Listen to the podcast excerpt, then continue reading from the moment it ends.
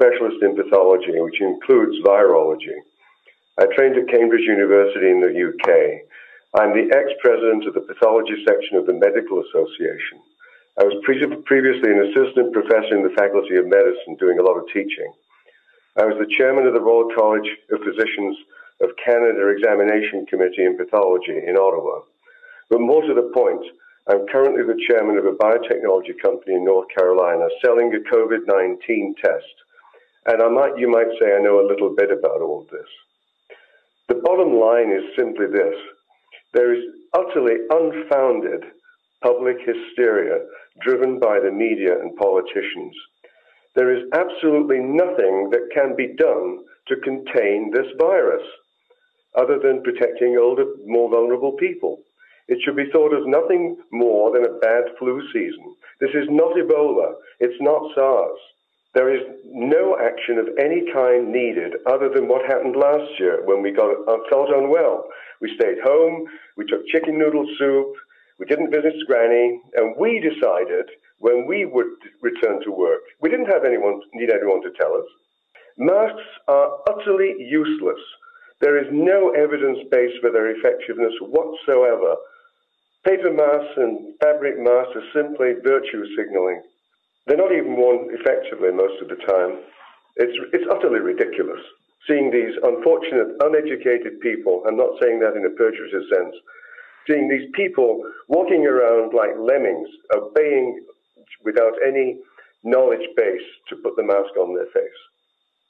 Social distancing is also useless because, because COVID is spread by aerosols, which travel 30 meters or so before landing.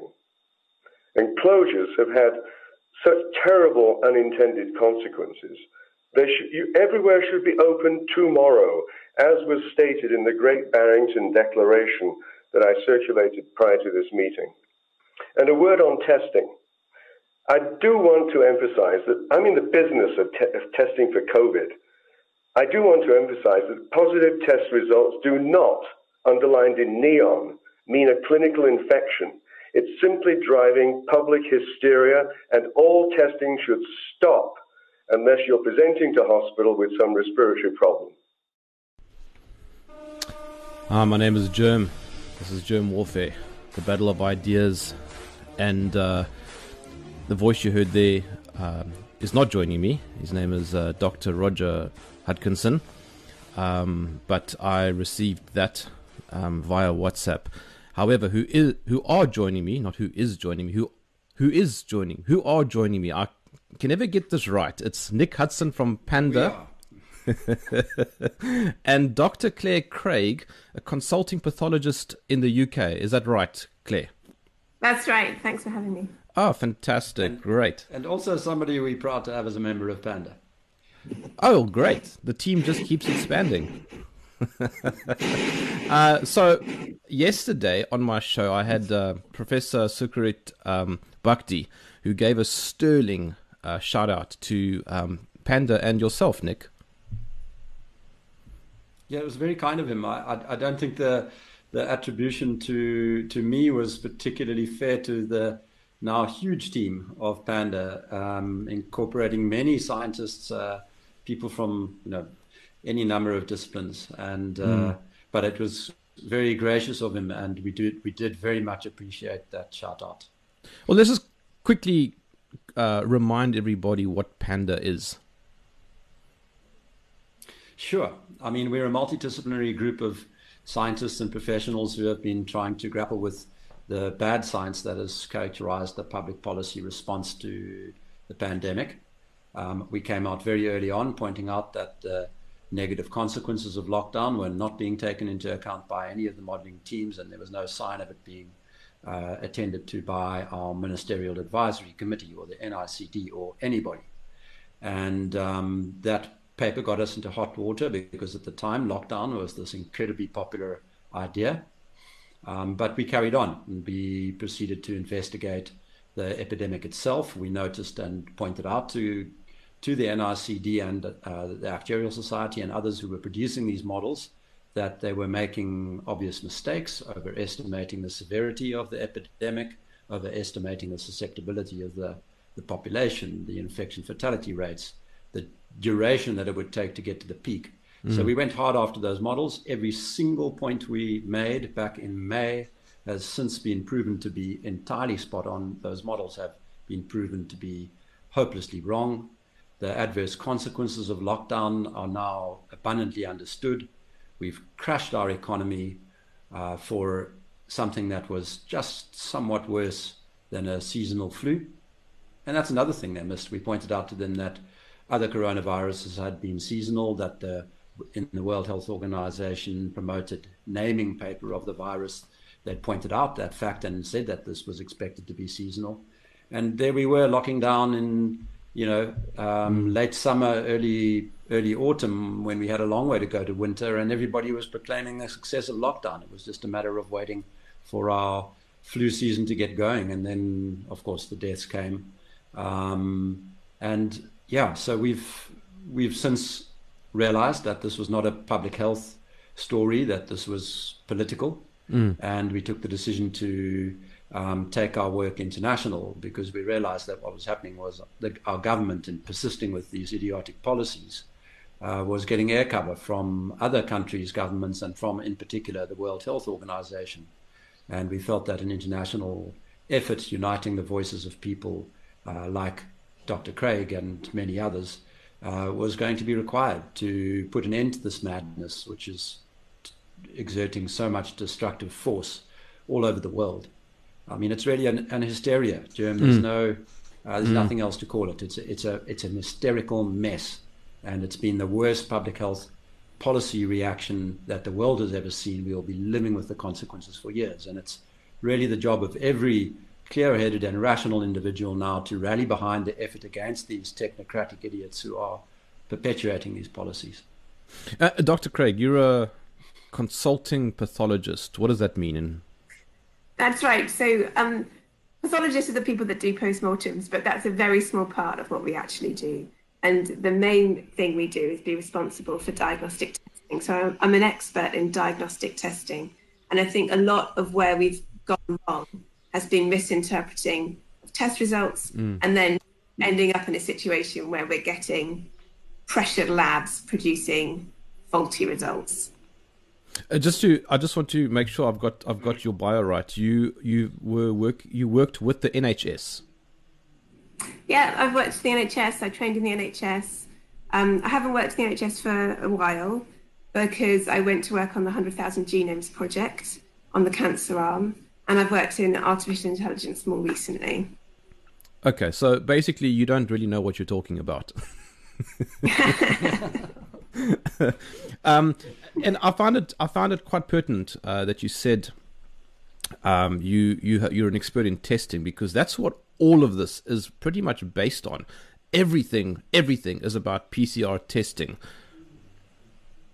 Yeah, I mean, actually, a lot of it is, but the other part of the testing that's gone wrong is misinterpreting the antibody testing. So that the interpretation as a result of the antibody testing has been that we've got these susceptible populations still. Now, obviously, immunity is complex and there are lots of different ways of measuring immunity. But this particular measure holds a lot of weight politically and it's just been misinterpreted. So, what the manufacturers do when they design a test is they have to choose a group they want to test negative and a group they want to test positive. And so, for the positive group, they chose blood samples from patients who've been in hospital, so severe COVID, but that's fair enough. And for the negative group, they all chose donor blood samples from before COVID arrived because they couldn't have had it. And that's fair enough too if you're designing a test to tell you who had COVID. And that's what their test does it shows who had it. It gives you no indication of who had prior immunity to it because anybody with prior immunity, by definition, was going to test negative. And so these small percentages that we see are because there was a lot of prior immunity and we know that from other studies with other aspects of the immune system and T cells and that kind of thing. But primarily, we know that because the household transmission studies, the maximum that anybody living on top of someone else in a house who had it, the maximum number they infected was only half of the people they lived with because the other half were immune. We have to keep driving this this point home um, every time we have this conversation. But Dr. Craig, what is a PCR test? Um, right. So a PCR test um, is a test for the nucleic acid. So either DNA or for some viruses, they use RNA as their replicative material. So what you're trying to do is identify a sequence of letters in the code using um, this test. And the way it's done is to um, try to match exactly a sequence of letters. But the very, well, the first step is to transfer your RNA into DNA. And then you multiply that up, you double it, and then you double it again, and then you double it again. And all the while, you're looking to see if you can find the sequence, one of the sequences that would match with COVID. But because of all of these doublings, and because replication isn't perfect, and we, we know that, that's, that's how we end up with diversity in biology. Um, and because sampling isn't perfect, and there's all sorts of other DNA from them, the person themselves, from other viruses up their nose and bacteria up their nose, um, from, you know, if it's going in their throat, a bit of lunch maybe. Know, there's all sorts of stuff in that sample. And, and once you've multiplied it up that many times and you're hunting for a particular sequence, you can find it. You can potentially find one that isn't there. And that's that's okay when it's done well. It's actually a really good test when it's done well. It's very specific. Mm. Um, and that's why the medical community has so much faith in it, because normally it's one of the most reliable tests we have in medicine. But the thing is that it has a history of going wrong. And when it goes wrong, it goes horribly wrong.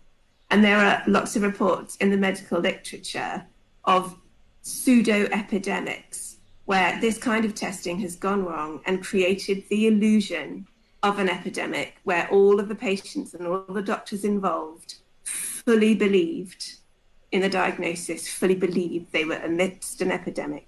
And I think that's what's happened here.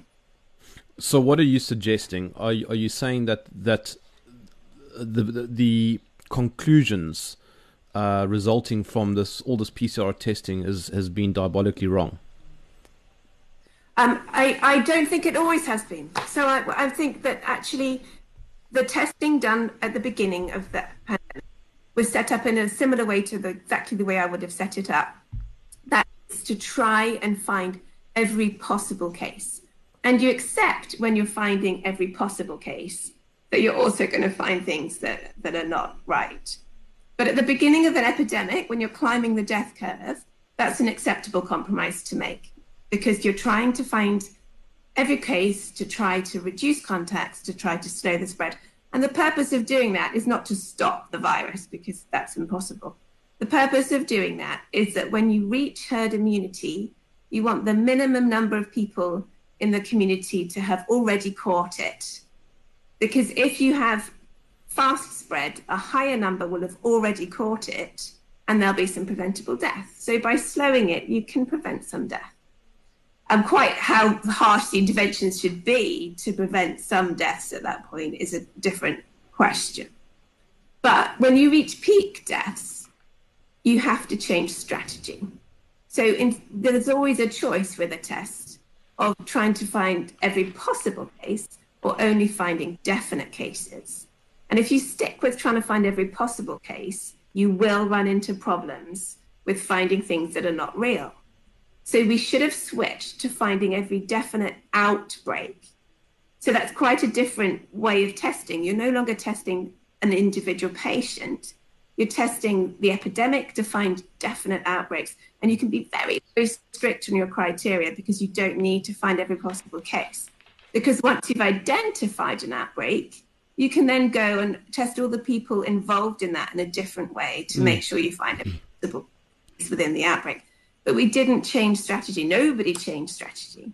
We kept on going. And so when everybody complained that these death curves were taking a long, long time to fall, that's because we were including people who didn't have COVID, but had been diagnosed with it and were dying of other things. And then in the UK, after we'd had our spring peak, we had a, a summer lull during which there was this constant trickle of cases and deaths, just a few, just a few. And actually, the rate at which they appeared was indicative that we had reached the false positive rate of the test, um, because it was it was tending to a mean. It was varying day by day because things change in the lab day, but they were tending to a mean, and it, the mean was a number we could use to test to to kind of calculate do calculations and we could show that the people, the cases and the deaths had characteristics that were not like spring COVID, which was really very characteristic. You know, we had deaths in men, 60% of the men, the deaths were male. We had, it was a death, it was a, cases were in the elderly. The um, ill people and the deaths were much more prevalent among people of black ethnicity and Asian ethnicity. So that it was it was higher in hypertensive, obesity, diabetes. You know, there's all sorts of very very characteristic things that were not the case in the summer.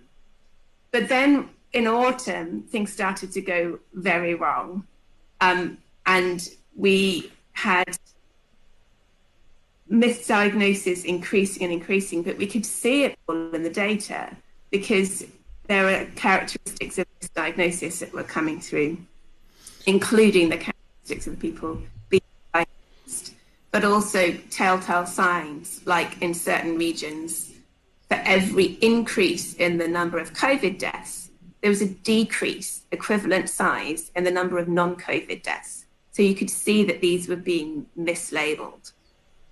And is there correlation to uh, the seasons? To the seasons? Sorry? Yeah, is there yes, correlation? having had the epidemic, we should expect endemic COVID to come back in the winter. Mm. Um, do you think we have had real COVID come back in the winter? And there are focal pockets of the country which have had excess deaths in the autumn that correlate with COVID deaths, COVID labeled deaths. And what's interesting about those pockets is they were areas that were not hard hit in the spring.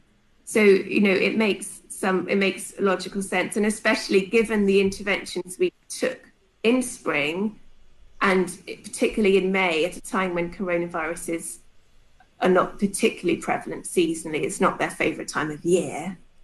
So those interventions that we took may have meant that fewer people had it when we reached the herd immunity level that was required for May. But that in winter, because that's coronavirus's favourite time of year, we might need a slightly higher level of herd immunity to keep on top of things. And we've, I think we just saw in September a top up in some places. And so that they're all now at herd immunity too. But, you know, we will see COVID. It's not going to go away. Mm. Um, and, but it will have a different, it, it's different to epidemic COVID. So the, the thing about epidemic COVID is that it killed young, otherwise healthy people um, as well as the old and the vulnerable. And you know, it, it, was killing bus drivers. It was killing NHS staff. It was that was that was why it was worth being a bit mm. scared in the spring. But that's not what happens with endemic COVID. And endemic COVID, you know, it, it's it will be like the flu. My grandfather used to call the flu the old man's friend. You know, when everything else is failing, then something needs to carry you off and it's it's a common way to go. Nick, how does all of what she's saying translate into the data? Does it does it match? Yeah, it's amazing. Um, in fact, I would, that's not a good enough word. Astonishing. When you look at where the deaths are occurring, so this is now where we move from the domain of the path- pathology, the pathological science, to um, the domain of actuarial science and the population statistics, what you see is that the deaths are occurring in the wrong place and among the wrong types of people um, to be COVID deaths. So these are the salient features, and I'm speaking now about the United Kingdom because we do not have this information available in South Africa or for other countries uh, to nearly the same extent. Um, but in the United Kingdom, what you see is that excess deaths in hospitals are actually below their normal levels for this winter season that they're in. And deaths in home are above their normal levels. We see that respiratory virus deaths are below their normal levels.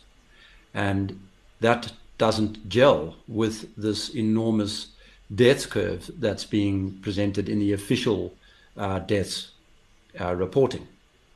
And so the story that uh, Dr. Craig tells us looks entirely sound.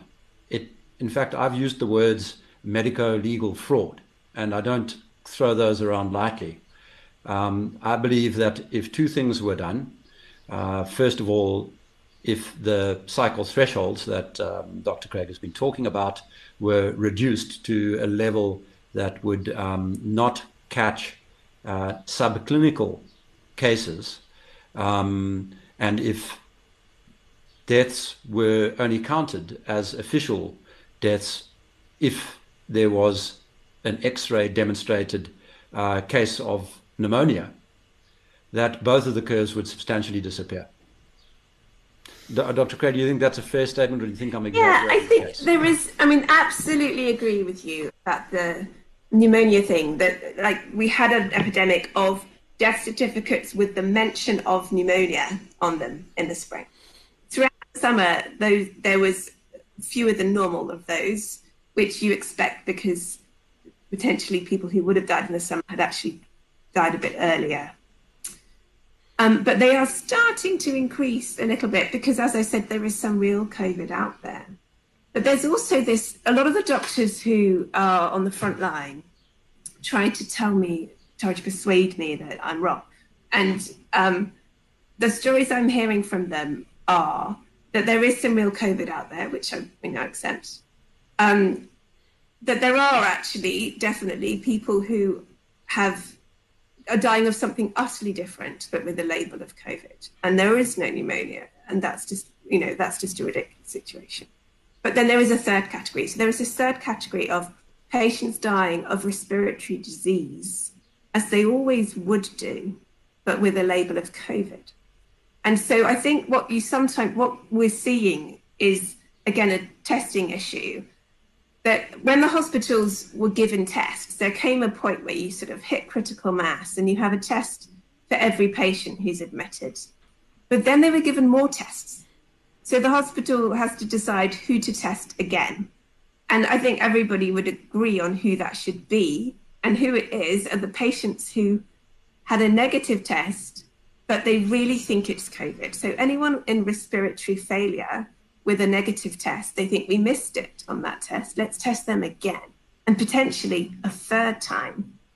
And so patients who are in respiratory failure are getting tested more than other patients. And that results in them having an even higher risk of getting mislabeled.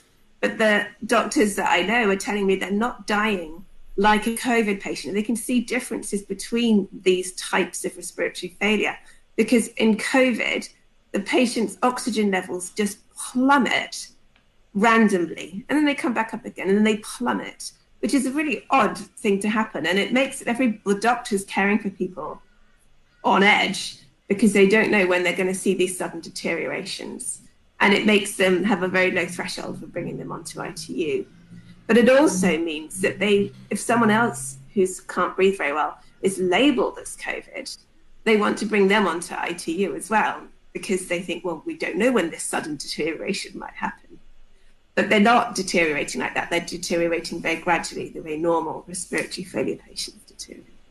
But they're able COVID. Sorry, Doc. Uh, uh, so are you saying that, that people get put onto ventilation a bit too quickly? So um, actually, the the I'm I'm not saying that. I'm saying that ITU doctors have a really difficult job actually of trying to decide who fulfills the criteria for admission. And they and they ration healthcare like no other doctor at the front line. That's mm. really tough and also really political. So they are bound to speak out whenever they can to try and get more resources for their hospitals and that's part of their job. And but what they what they're doing with covid and patients label covid is they have a low threshold for bringing them in for very intense observation. It doesn't mean they need to be on a ventilator it's just that they're in ITU, they're getting observed very closely. It's one on one nursing, lots and lots of observations and testing. And when they do need respiratory help, they're using something called CPAP, which is continuous positive airway pressure. And what that is, is just like high pressure oxygen blown through a mask. So their lungs are not being inflated, but they're just being assisted. And that kind of intervention uses a lot more oxygen than a ventilator would, which makes it even more stunning when you see the statistic that actually the UK hospital um, oxygen consumption as a whole, so across the NHS at the moment, how much oxygen is being delivered to hospitals, and it's below normal levels for the time of year. Do you think, as per the title of this of this of this video, do you think that that we are in some sort of massive social experiment?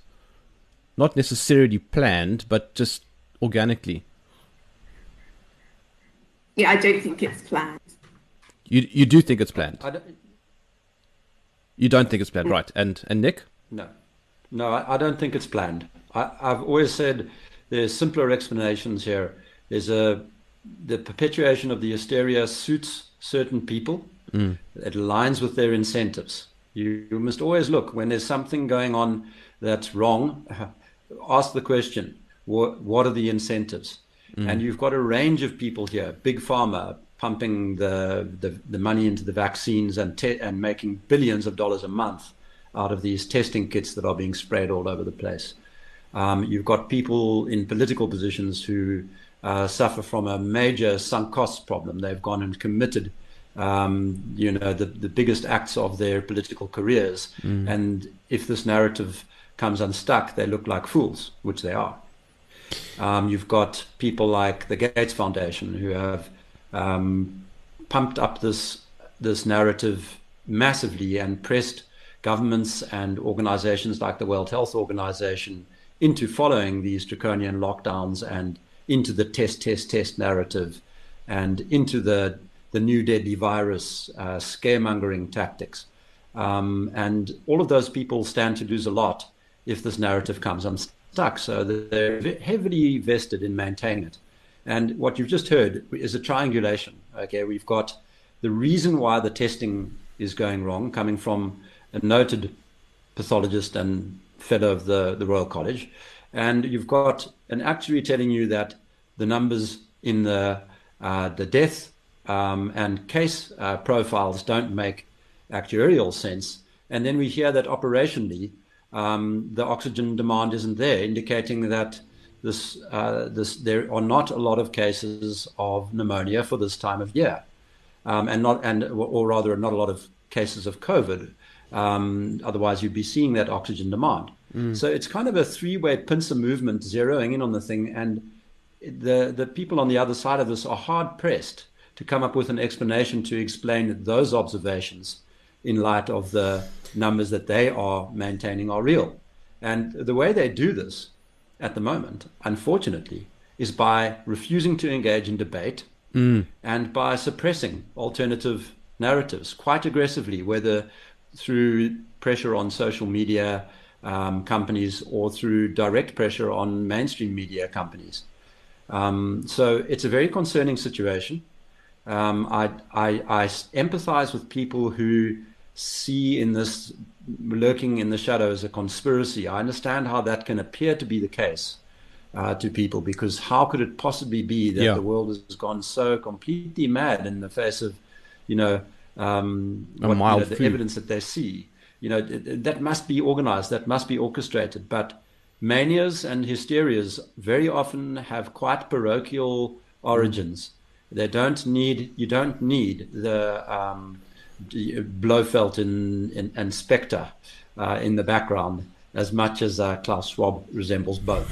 But um, you just need groupthink. You know, we, yeah, groupthink is an, ingredient, and fear. Once you've started people on a course mm. of fear, it is very hard to tip them off it. But you know, Jim, the really disappointing thing here here in South Africa, we had this article this week by a group called that call themselves the Scientists Collective, and they're kind of have try, are trying to establish themselves as the authoritarian voice on uh, all matters COVID. You know, mm. writing this article, several articles, and where are they on the story? No, they're um, inflating and inflaming this narrative around long COVID, which has no statistical basis. It's, you know, viral sequelae are uh, a common story, and there's really nothing in the epidemiological statistics to suggest that there's anything exceptional going on with COVID. So they're inflating that story. And unbelievably to us, they went and applied the US infection fatality rates to the entire South African population, concluding that 390,000 people might die. In an article this week, know, after after we've retraced from these ridiculous models at the beginning of the year, and completely ignoring the dozens of scientific papers talking to the issues relating to pre-existing um, immunity that uh, Dr. Craig mentioned at the beginning of of the podcast, you know, and, and how does this come to pass? I mean, these are these are good scientists who have done much for the country and in their past careers have done sterling work. You know, people like Dr. Glenda Gray, Shabir Madhi, um, you know, they're, they're amazing people. But here they are signing this utter garbage and inflating the fear narrative. And I think what it is, is to an extent, they were taken in at the beginning.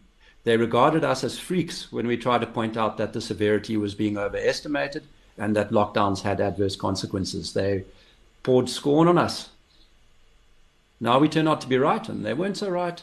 And so they have to continue on the trajectory, and it's taking them into a pseudoscientific domain of masks and their supposed dramatic effectiveness, which contradicts all the scientific information of long COVID, mm. you know, of further deaths, of se- of enormous second waves. This is the world they're occupying now. They they have their brains have been captured in effect by the fear. But why won't it end? I mean, Dr. Craig, your lockdown and our lockdown has been very similar, and um, and now they're talking about a second wave here in South Africa. I don't know where you are. You're on your like 17th wave already. Who knows? no, we're, we're still saying we're in a second wave.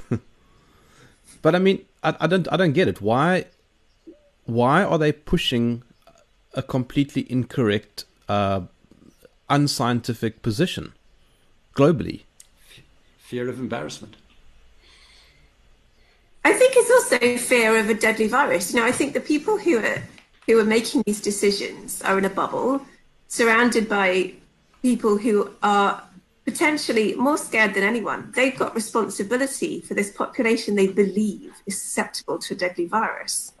And in spring, things worked out badly. You know, they, they, things were worse than they had thought they were going to be. And I think they were um, disturbed by that. Mm. I think that, that that is reflected in their actions consequently, and that you know having having that responsibility, having the fear more than anybody, and having it having that stress that they had in spring mm. makes a toxic cocktail now that they they are not reacting rationally at all. Uh, so let me throw a counter a counter question at you. How how do you know that you're correct? Let's let's say now that we look at all the media that says, well, lock, lockdowns have shown to work, and then present this and present that. How do you know that they're wrong? So I mean, I've worked my socks off on this because I would not be putting my neck on the line in public if I hadn't checked every single avenue. So I have been very careful in what I've said. And I have said more and more as time's gone on because I've been able to do more and more checking. And I've said my thought process has been in public. I have used Twitter as a sounding board and I've been corrected on it early on as well. There were things I was getting wrong as I was learning. And um and the thing is that when I present evidence that I've you know researched and built up and and I share it, the way that people who disagree with me respond is purely emotional. And I don't get any evidence from them that contradicts what I'm saying.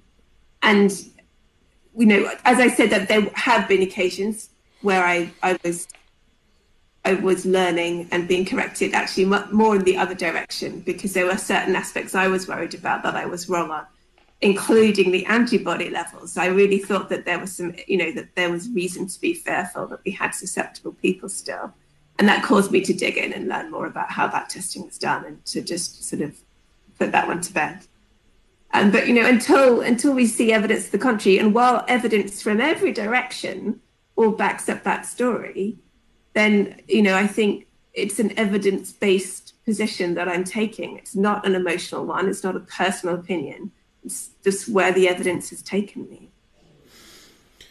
And and, and Nick, how do you know that you're right? Yeah, so a very interesting thing has happened since I last spoke to you, Jerm. Mm. Uh, the process of scientific explanation is a fascinating thing. Our first observation about lockdown is that the effects anticipated by the modelers were nowhere in evidence in the epidemic data which was emerging from the Northern Hemisphere. The massive uh, step changes in the reproductive rate of the virus and the supposed um, saving of lives that was predicted, you know, neither of them were in evidence. Okay, and we looked at that and we were quite surprised.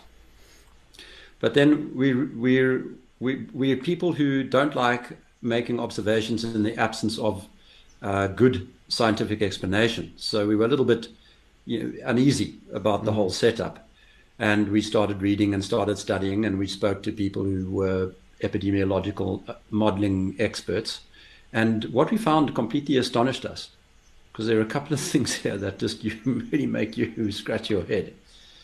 The first one is that from for more than a decade, modelers have known that if you have a very age graduated mortality function, and what that means is, you know, that young people are not at risk of death and old people are at high risk of death. Okay, so that's what's called age graduated mortality. In the presence of age graduated mortality, modelers can show that mortality will actually worsen if you do a general lockdown. And the reason for that is it's your vulnerable people are the least mobile to start with. And what, what you actually want is to get to herd immunity without including them in the exposed community. And by dropping everybody's mobility, what you do is you flatten the, the, the difference between the non-vulnerable people who are more mobile and the vulnerable people who are less mobile. And you actually put them on the front of the bus, as it were. You, you, you increase the probability that the vulnerable people are in the exposed group. And this has been known since you know 2011, if not before. We haven't found earlier papers, but um, it's a, it's several modelers who are currently active in the the COVID world ha- are, are very knowledgeable about this. And what it means is that and not only is a failure to save lives expected under general lockdown in terms of these models, but we actually expect a worsening of COVID mortality. And as the southern hemisphere uh, epidemic curves fill in and we collect more information, that is indeed what we're starting to see that general lockdowns are associated with worsening COVID mortality. Okay, so now what's happened? our early observation that we were raising the alarm on and that people were shouting at you can't be the case you're breaking the laws of physics you you know what are you going on about you don't know what you're talking about you aren't epidemiologists etc etc etc now that simple observation that we made that guys what you're predicting isn't visible in the data mm. is now supported by an explanation that it is hard to disagree with and that makes it incredibly persuasive um, and for that reason I regard our explanation as the best available explanation. I'm a Popperian epistemologist, meaning that I expect every single theory in science one day to be surpassed by a better one. and that includes ours. But right now, ours is the best theory. Herman has a question, if you don't mind me just quickly going to the comments. He wants to know, Dr. Uh, Craig, is it true that minks are transmitting the coronavirus to humans? And does this mean that animal to human transmission is occurring faster than thought? Um, okay, I haven't looked deeply into the, the mink story. My first reaction, though, to it is to be skeptical that they even have it at all, right? So, who knows what the mink's genome looks like? And if you don't know what the sequence of a mink's DNA is, how do you know it's not just cross reacting with the COVID test? You don't and it's so it's a bit odd that you know the more mink you test, the more positives you find. I just I think we need to be highly skeptical that there's anything to that story at all. But like many viruses, other animals absolutely will have it, and it will be of no consequence, and there's no need to get excited about that. On that, um, Doctor well, Professor Bhakdi said to me yesterday that, that coronaviruses have been with us pretty much for as long as influenza. Why why are we suddenly destroying the world economy if if these viruses have been with us for so long? So I think we, you know, we I, I can was also in spring bought into this story that this was a novel virus that none of us had immunity to, and that's nonsense because it's very similar to the common cold. It's similar to ones we have seen before. Mm. And interestingly, there's a, a study um, across Southeast Asia showing that um, Southeast Asia have a lot of coronaviruses circulating compared with elsewhere in the world. So they have much higher prior immunity even than we do.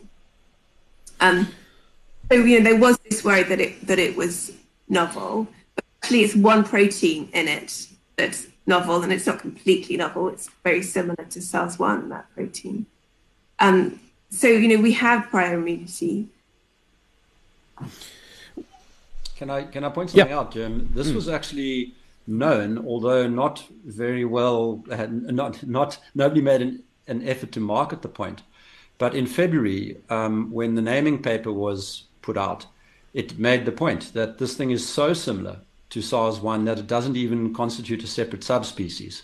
It's what's known as an individuum of the SARS-1 virus, which is like you and Jerm and Nick are individua of Homo sapiens sapiens. Mm. You know, we, we're not a different species. So uh, calling this thing novel from the beginning was actually very misleading. And if I think if they had made the point of saying, look, this is so close to viruses that have been around for you know who knows how long, um, then then the approach to it would have been different, and you wouldn't have had these modelers running around assuming universal susceptibility and mm. saying unless we lock down, everybody's going to die. You know, that's an important point on, on this.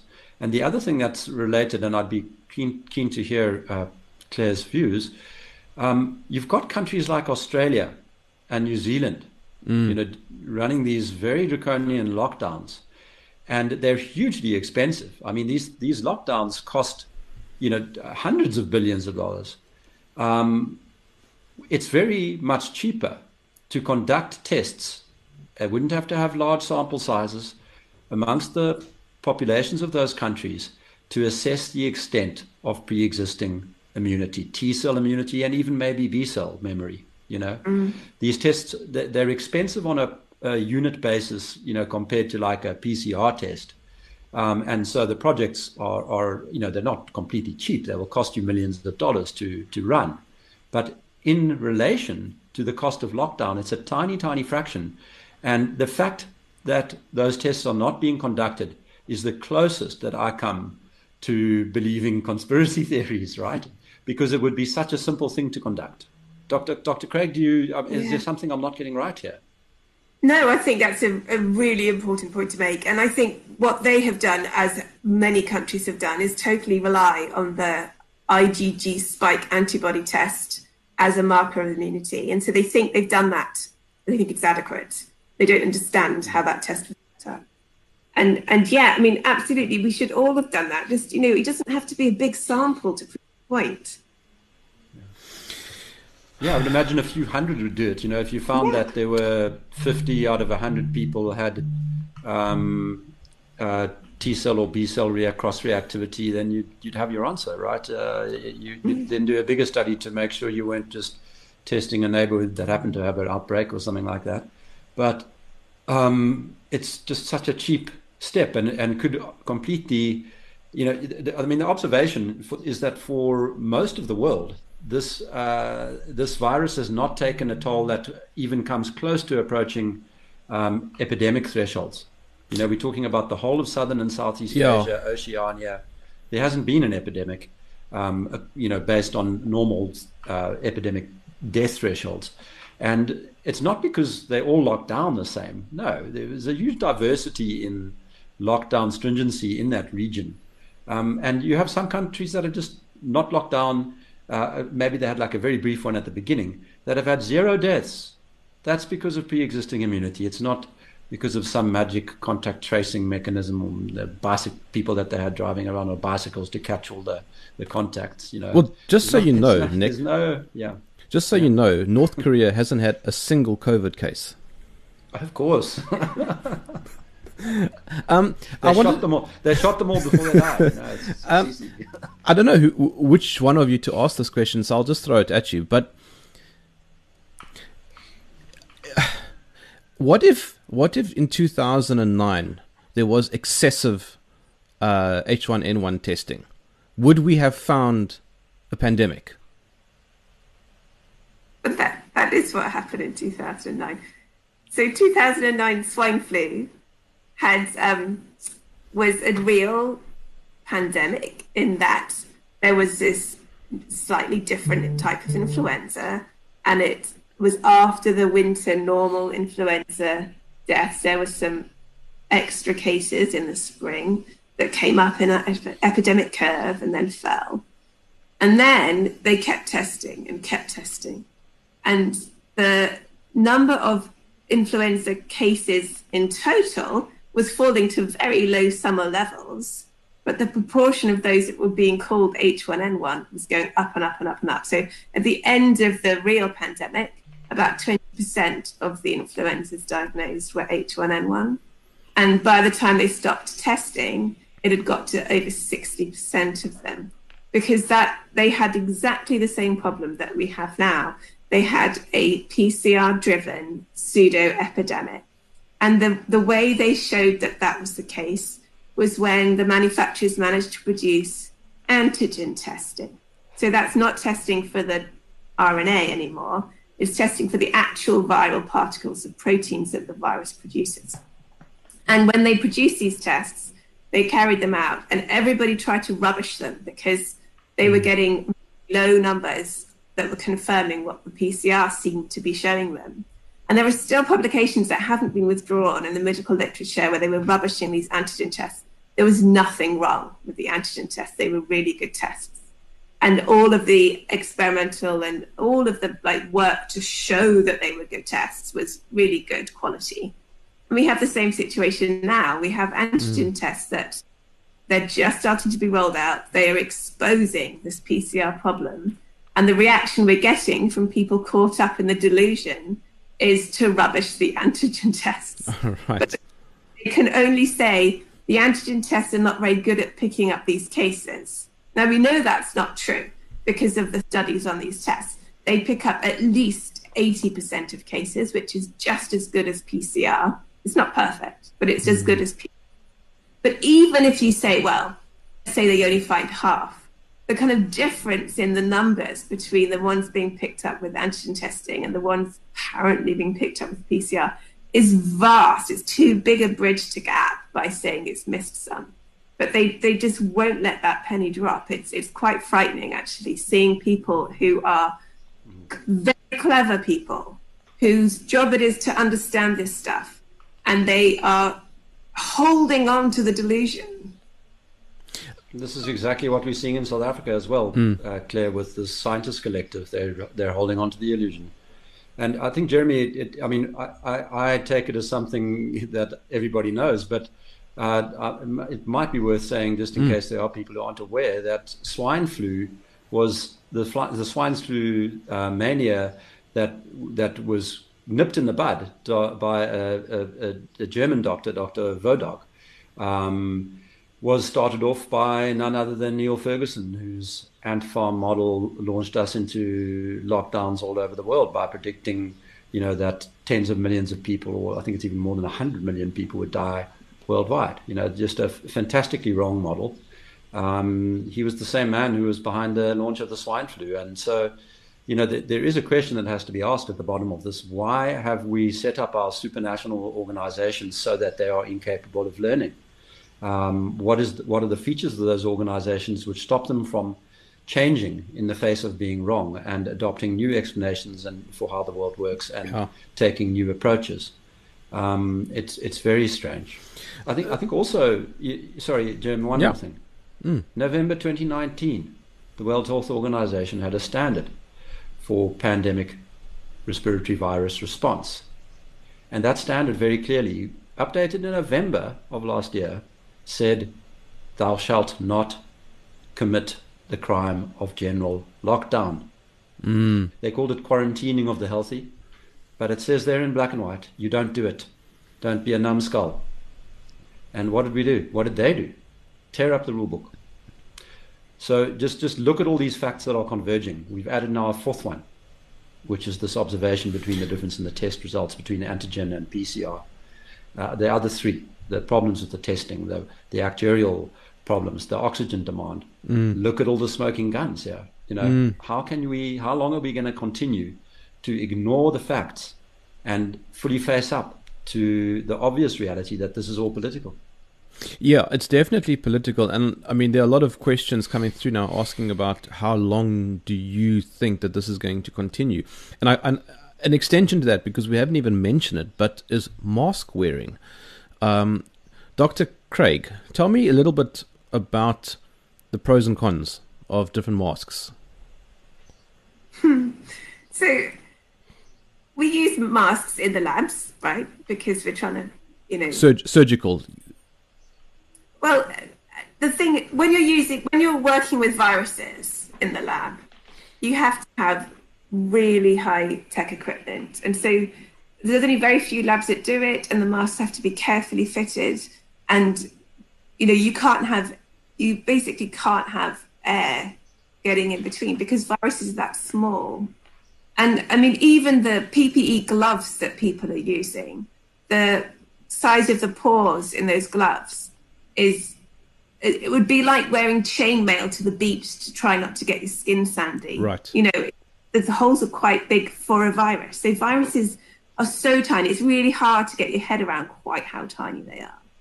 Um, and so, yeah, the masks. I just they were never going to work. There was there was never any way they could work. I mean, it. I think they I think they were introduced here as a way of doing something. You know, they wanted to be shown to be doing something, and people will buy that as an idea. But I don't think they've had, they could have had any effect, except for saying that there are doctors on the front line who tell me that there's an odd kind of pneumonia around at the moment. That the, some of their patients are not what they would normally see this time of year. They're not saying it looks like spring. They're saying there's something funny this year.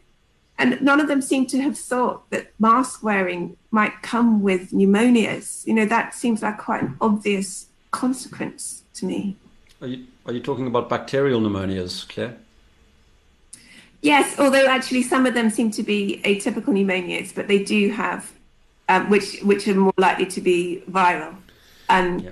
But you know that. But the point is, surely that you know if you've got a patient who has respiratory problems already, and you make them wear a grubby mask over their face, there are, will be consequences.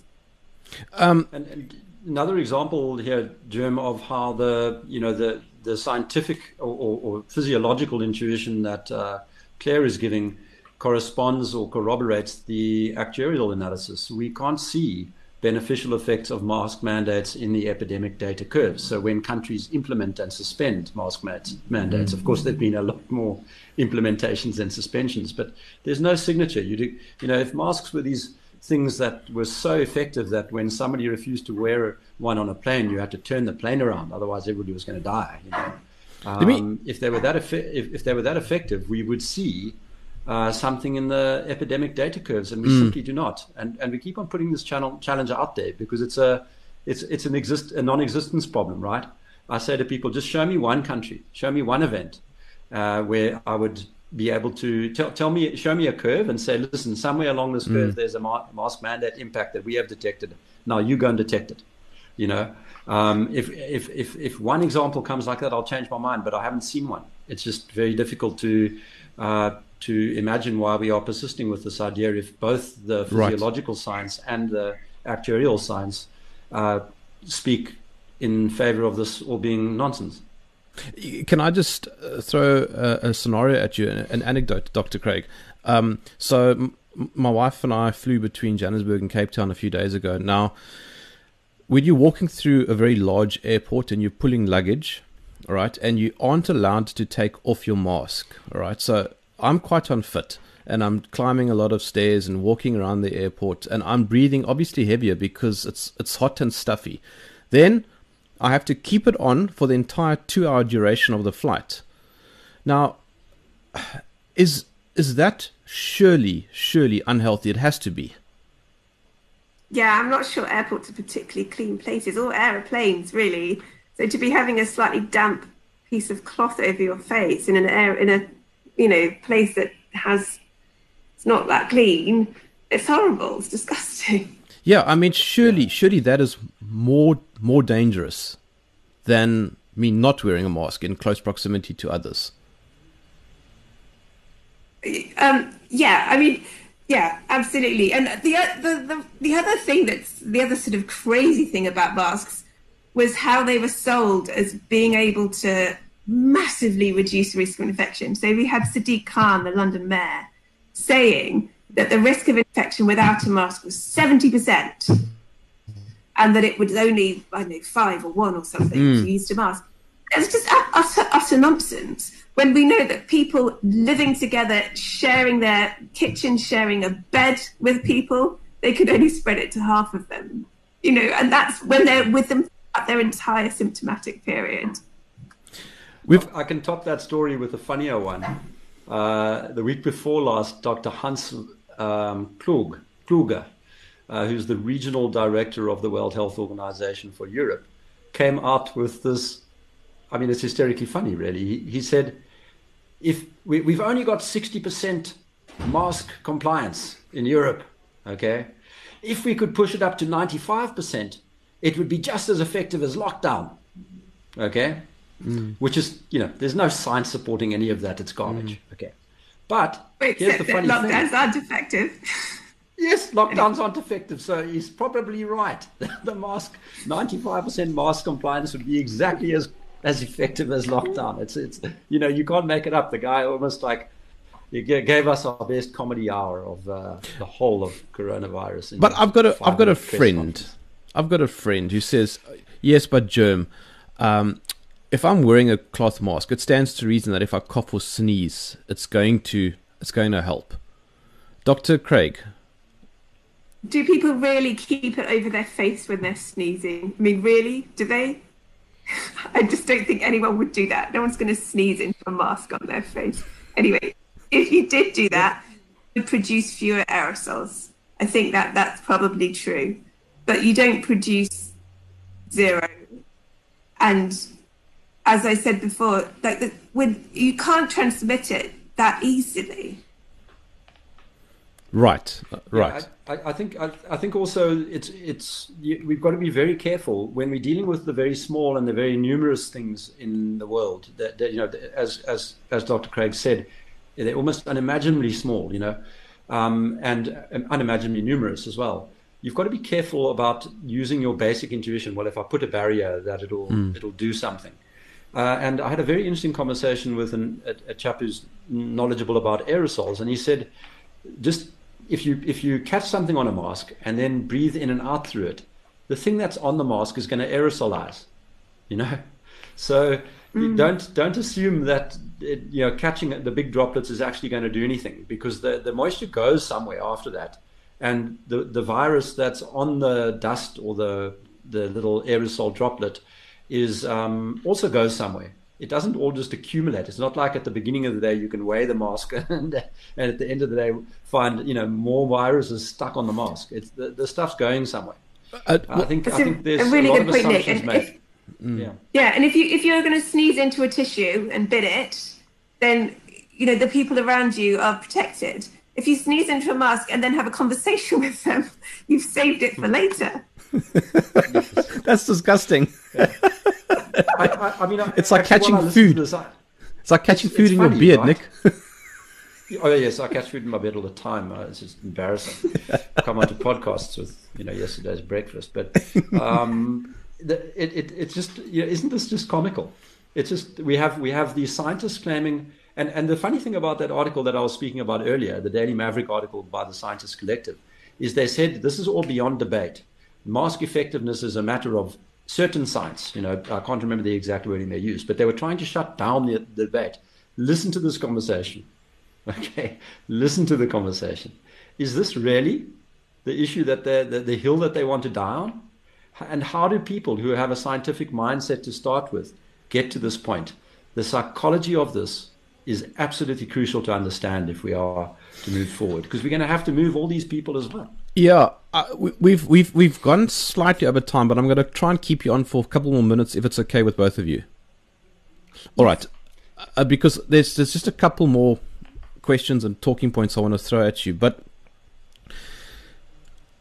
let's let's use the devil's advocate argument that well, millions of people uh, have been wearing masks, and flu is right down this year. Yeah. So the thing with diagnosis of flu is that it's not easy to do, and it's often not done. But um, when you when you have a new flu, which we have every season, we have to go to different parts of the world to learn what flu they had in their winter for, for you know depending if you're southern or northern hemisphere. So you prepare for the flu and you prepare a vaccine against what the new strain, but you also prepare a test against the new strain. And this year, people have been slightly at a loss as to what to use because they haven't been diagnosing it. So the test itself potentially isn't as good as it normally would be. So already you've got a problem with picking it up. The next problem we have is that people who've got influenza symptoms because of the world we're living in spend several days being chased around to see if they have COVID. And the window of opportunity to diagnose an influenza is quite short. So you miss that window if you've spent the whole time chasing around after COVID. And then uh, most influenzas are just diagnosed by doctors looking at the symptoms and saying, well, that looks like an influenza. But if you've got no test for the influenza because you've missed the window, but you do have this new test, then it's that creates a bias that if you're going to get some of these people testing positive, even if the tests are faulty, you're going to categorize them as that new right. disease, influenza. So some of them are being misdiagnosed. Now, on top of all of that, it is possible that reduced contacts may have reduced influenza a bit um, because influenza actually isn't even as spready as COVID. So it's quite hard to catch. So yeah, we might have reduced it a little bit as well. But I think the first points are probably the main ones. I have to deal with the elephant in the room because it's constantly coming up in the comments and on social media. Dr. Craig, how do you know COVID 19 is real? How do you know it actually exists? Um, so, we know it exists because we had a spring pandemic. I, have described to you how it killed particular types of people because it's a real infection. We had excess deaths that went along with it, and you wouldn't see excess deaths unless you had a real infective agent that caused it. There was a lot of concern at the beginning um, that the virus hadn't been isolated and that it, the sequence data was being used from elsewhere. But those concerns were, I mean, they were genuine concerns, but just the, what we had to deal with because it was under time pressure. But consequently, you know, the virus has been isolated. They proved Koch's postulates in animals with it. They have sequenced it, and we've been able to trace how the different strains have evolved in different parts of the world. Um, so and, and we've cultured it as well in cells in the lab in culture. There are lots of experiments where they've done that and they've used that to show how well the tests are working. So yeah, absolutely, it exists. It's a virus, but it's not a very exciting one. It's a variant of the common cold. uh, Jerm, but you're wrong about the elephant in the room. That's not the elephant. Oh, what is what the, is the, the, elephant? The the elephant is asymptomatic transmission. Ah, yes. Oh yeah, yeah. That, yeah, so that's I'm been working on that at the moment. I haven't. So the, the thing the thing with asymptomatic transmission is first of all we need to be clear on the terminology because some people have they're asymptomatic, but really they're pre-symptomatic, right? So there's a period, the incubation period, where the symptoms haven't developed. And there probably is a short window before symptoms develop where you potentially can spread it. But leaving aside that scenario, the stories of asymptomatic super spreaders that have had us the whole world locked down are dubious. So what's happened is the there were lo- lots and lots of publications come out of China in February and March, like crazy numbers of publications on COVID, often with the same names appearing again and again, often people who'd never published in the medical literature previously. And the stories of asymptomatic super spreaders were almost all published by China. And some of these stories had big numbers. You know, they claimed to have got sort of 4,500 people in their study. And what happens in medicine is that those kinds of studies are treated almost anecdotally because they're quite small numbers of people. There's a story of a group and a cluster and one outbreak, or not. And so in medicine, we say, well, we don't want anecdotes, we want evidence. And so people do what's called a meta analysis, where they trawl all of the published literature for the anecdotes, bring them together, and say, well, these papers showed there was no thing as asymptomatic spread. But these Chinese ones, well, they showed that it was a really big deal and they had really big numbers. So they weight the studies by the numbers and then take an average and say, there you go, that's your that's how likely asymptomatic spread is. But essentially it was Chinese propaganda that the West completely fell for and have and then the publications end up coming from, you know, really um, from doctors of good repute, from institutions of good repute, but with a mean taken between what's real and what was Chinese. There's one exception to this. There was a paper published from Brunei of people who'd gone to a religious festival, and then a, a handful of them had apparently spread the disease asymptomatically.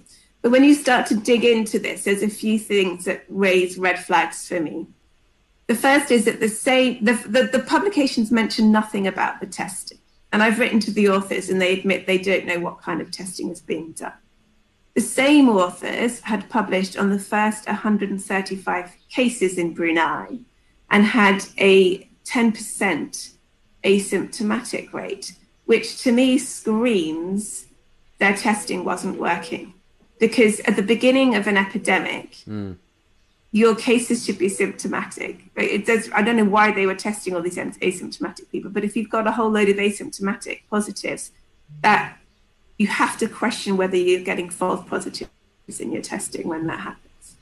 And then the other thing, they got into detail about some of these cases from the festival. So there was a teenager who went to the religious festival and came, and her teacher had a mild cough for less than one day and that was apparently asymptomatic spread.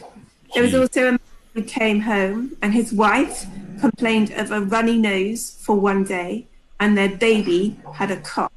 That was called asymptomatic spread. So I don't think outside of China there's any evidence whatsoever of severe illness being spread by asymptomatic spreaders. And when you combine faulty testing with hmm. incredible mm. symptoms, then you find these coincidences, and that's all they are. Yeah, that's precisely what Professor uh, Bhakdi said yesterday. Oh, really? Right. Okay, yeah, I haven't listened to that interview yet, and so I'm not surprised to hear that he said that. But, mm. but I think it's important just to strike home how crucial uh, Dr. Craig's observation is, because your normal response to um, an epidemic is to remind sick people to stay at home. Simple. Okay? That's not good enough, we are told, for coronavirus because of these asymptomatic spreaders. So we have to lock everybody up and everybody must wear masks. The entire basis for the public health response is irretrievably connected to this notion of asymptomatic transmission. Point number one. Point number two before coronavirus, all of the experts who've been chasing this lockdown mania, including Dr. Fauci in the United States, were emphatic that asymptomatic transmission was not a feature of other respiratory viruses or this one. Sure.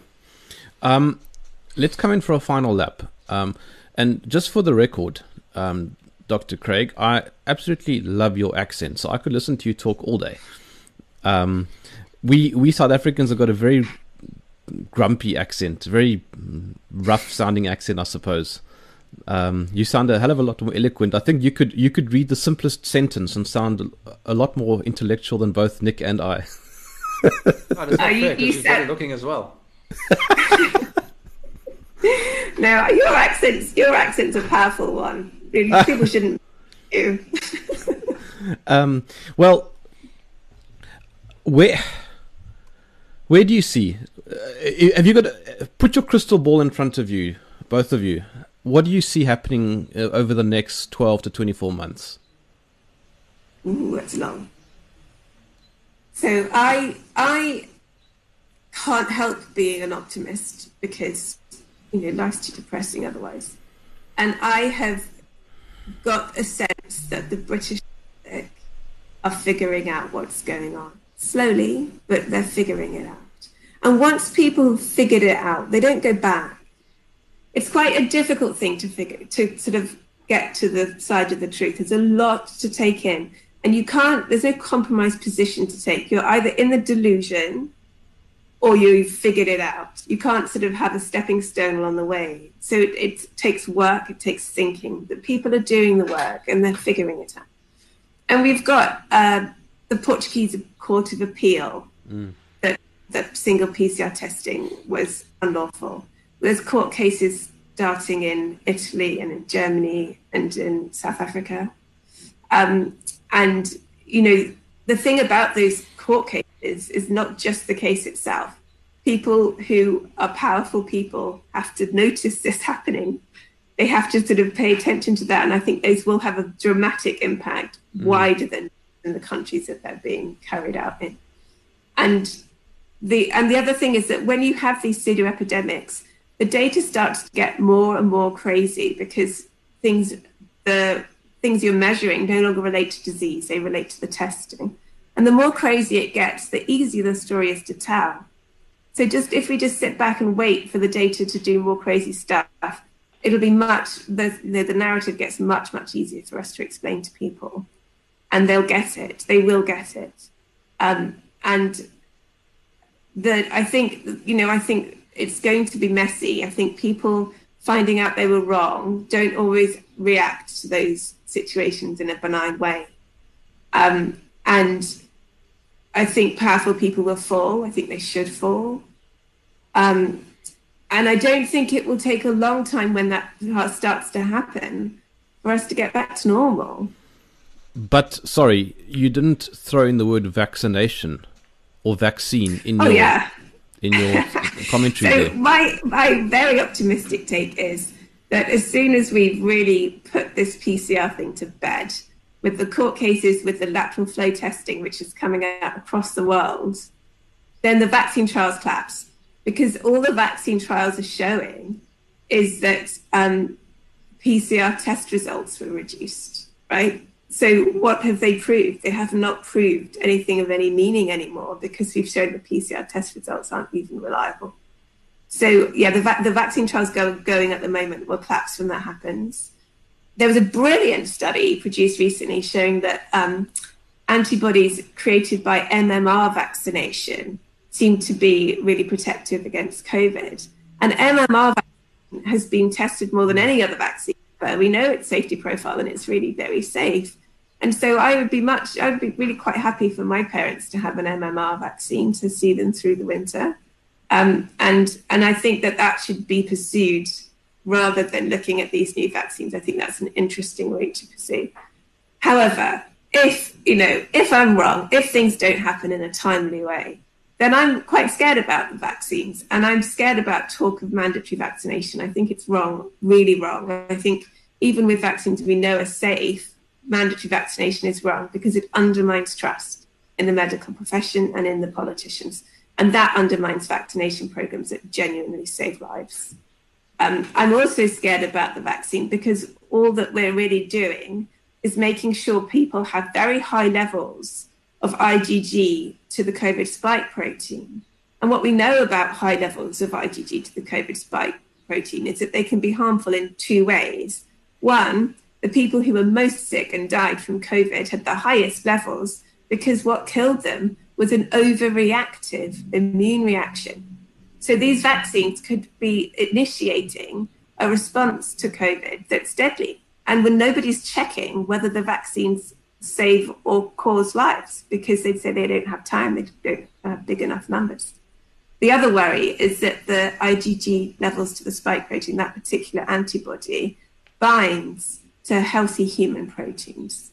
And when that happens, our bodies can end up with what's called an autoimmune disease, where the immune system attacks the body itself. And so there may be good reasons why the levels haven't been that high, um, because mm. we wouldn't want those kinds of antibodies in us. And so, more than any other vaccine, because of those two points, we really need to be doing very, very thorough safety checks on these vaccines. Plus, they're using new methodology on these vaccines, which haven't been through thorough safety checks. So I, am really pro-vaccine generally. My kids have had more than they needed. I've had more than I've needed. You know, I, I, I don't mind the principles of vaccination, but this one worries me a lot. Nick? Yeah, I think the evidence uh, that will emerge in relation to PCR, in relation to lockdowns, in relation to uh, collateral damage will become overwhelming and and uh, and bring the roof down on this whole escapade. I think that'll happen quite soon. Um, what I think is hard to think about is not so much the vaccine; it's the side issue. Uh, you know, the, the vaccines are being tested in healthy people who don't get severely ill and don't die. So it's not; it's just a you know mean, very meaningless. As as Clare says, mainly just pointing to the inadequacies of the PCR testing uh, operational operationally. Um, but what I'm worried about is that um, when the roof comes down, people will begin to think about the consequential damages, the collateral damage. Uh, just to remind you, uh, if anybody needs reminding, there's always a personal story behind every one of those statistics. Mm. We had a terrible thing of uh, the the sister of uh, one of our members committing suicide after she had had to let go all the people from a business that she'd spent building over decades in mm. Israel. And um, you know th- that kind of story, when you realize that all of those deaths and all of this human misery uh, proceeded from junk science and from an hysteria that was promoted actively and you know when the science that showed that it was an hysteria was covered up or suppressed um, i think people will get properly properly angry and so you're going to see heads rolling yeah. you're going to see institutions torn down governments pulled down um, and uh, the whole uh, roof come down on on many many institutions of science and uh, institutions of government. And I, I, don't think that'll all be bad. I think some of that action, anger is required because what this is pointing to is the grotesque inadequacies of our current systems for dealing with such problems mm. and of the major problem that lies in having over centralization of decision making.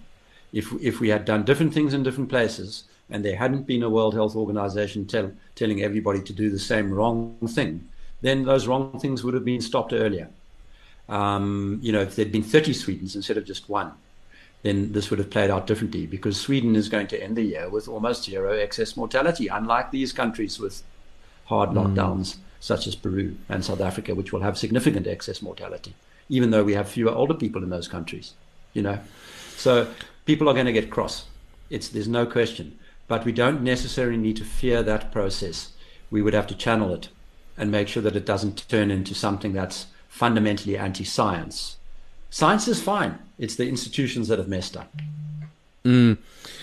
Thank you so much. I've kept you both a bit longer, um, but it was really a very important conversation, and I really appreciate your time, Dr. Craig. Uh, you you are very very uh, clued up. Um, uh, it's been a great pleasure listening to you. I, I, I need to go and listen to everything you said again because uh, I, I I'm a cartoonist. I so you speak in a, in a level that's beyond my pay grade.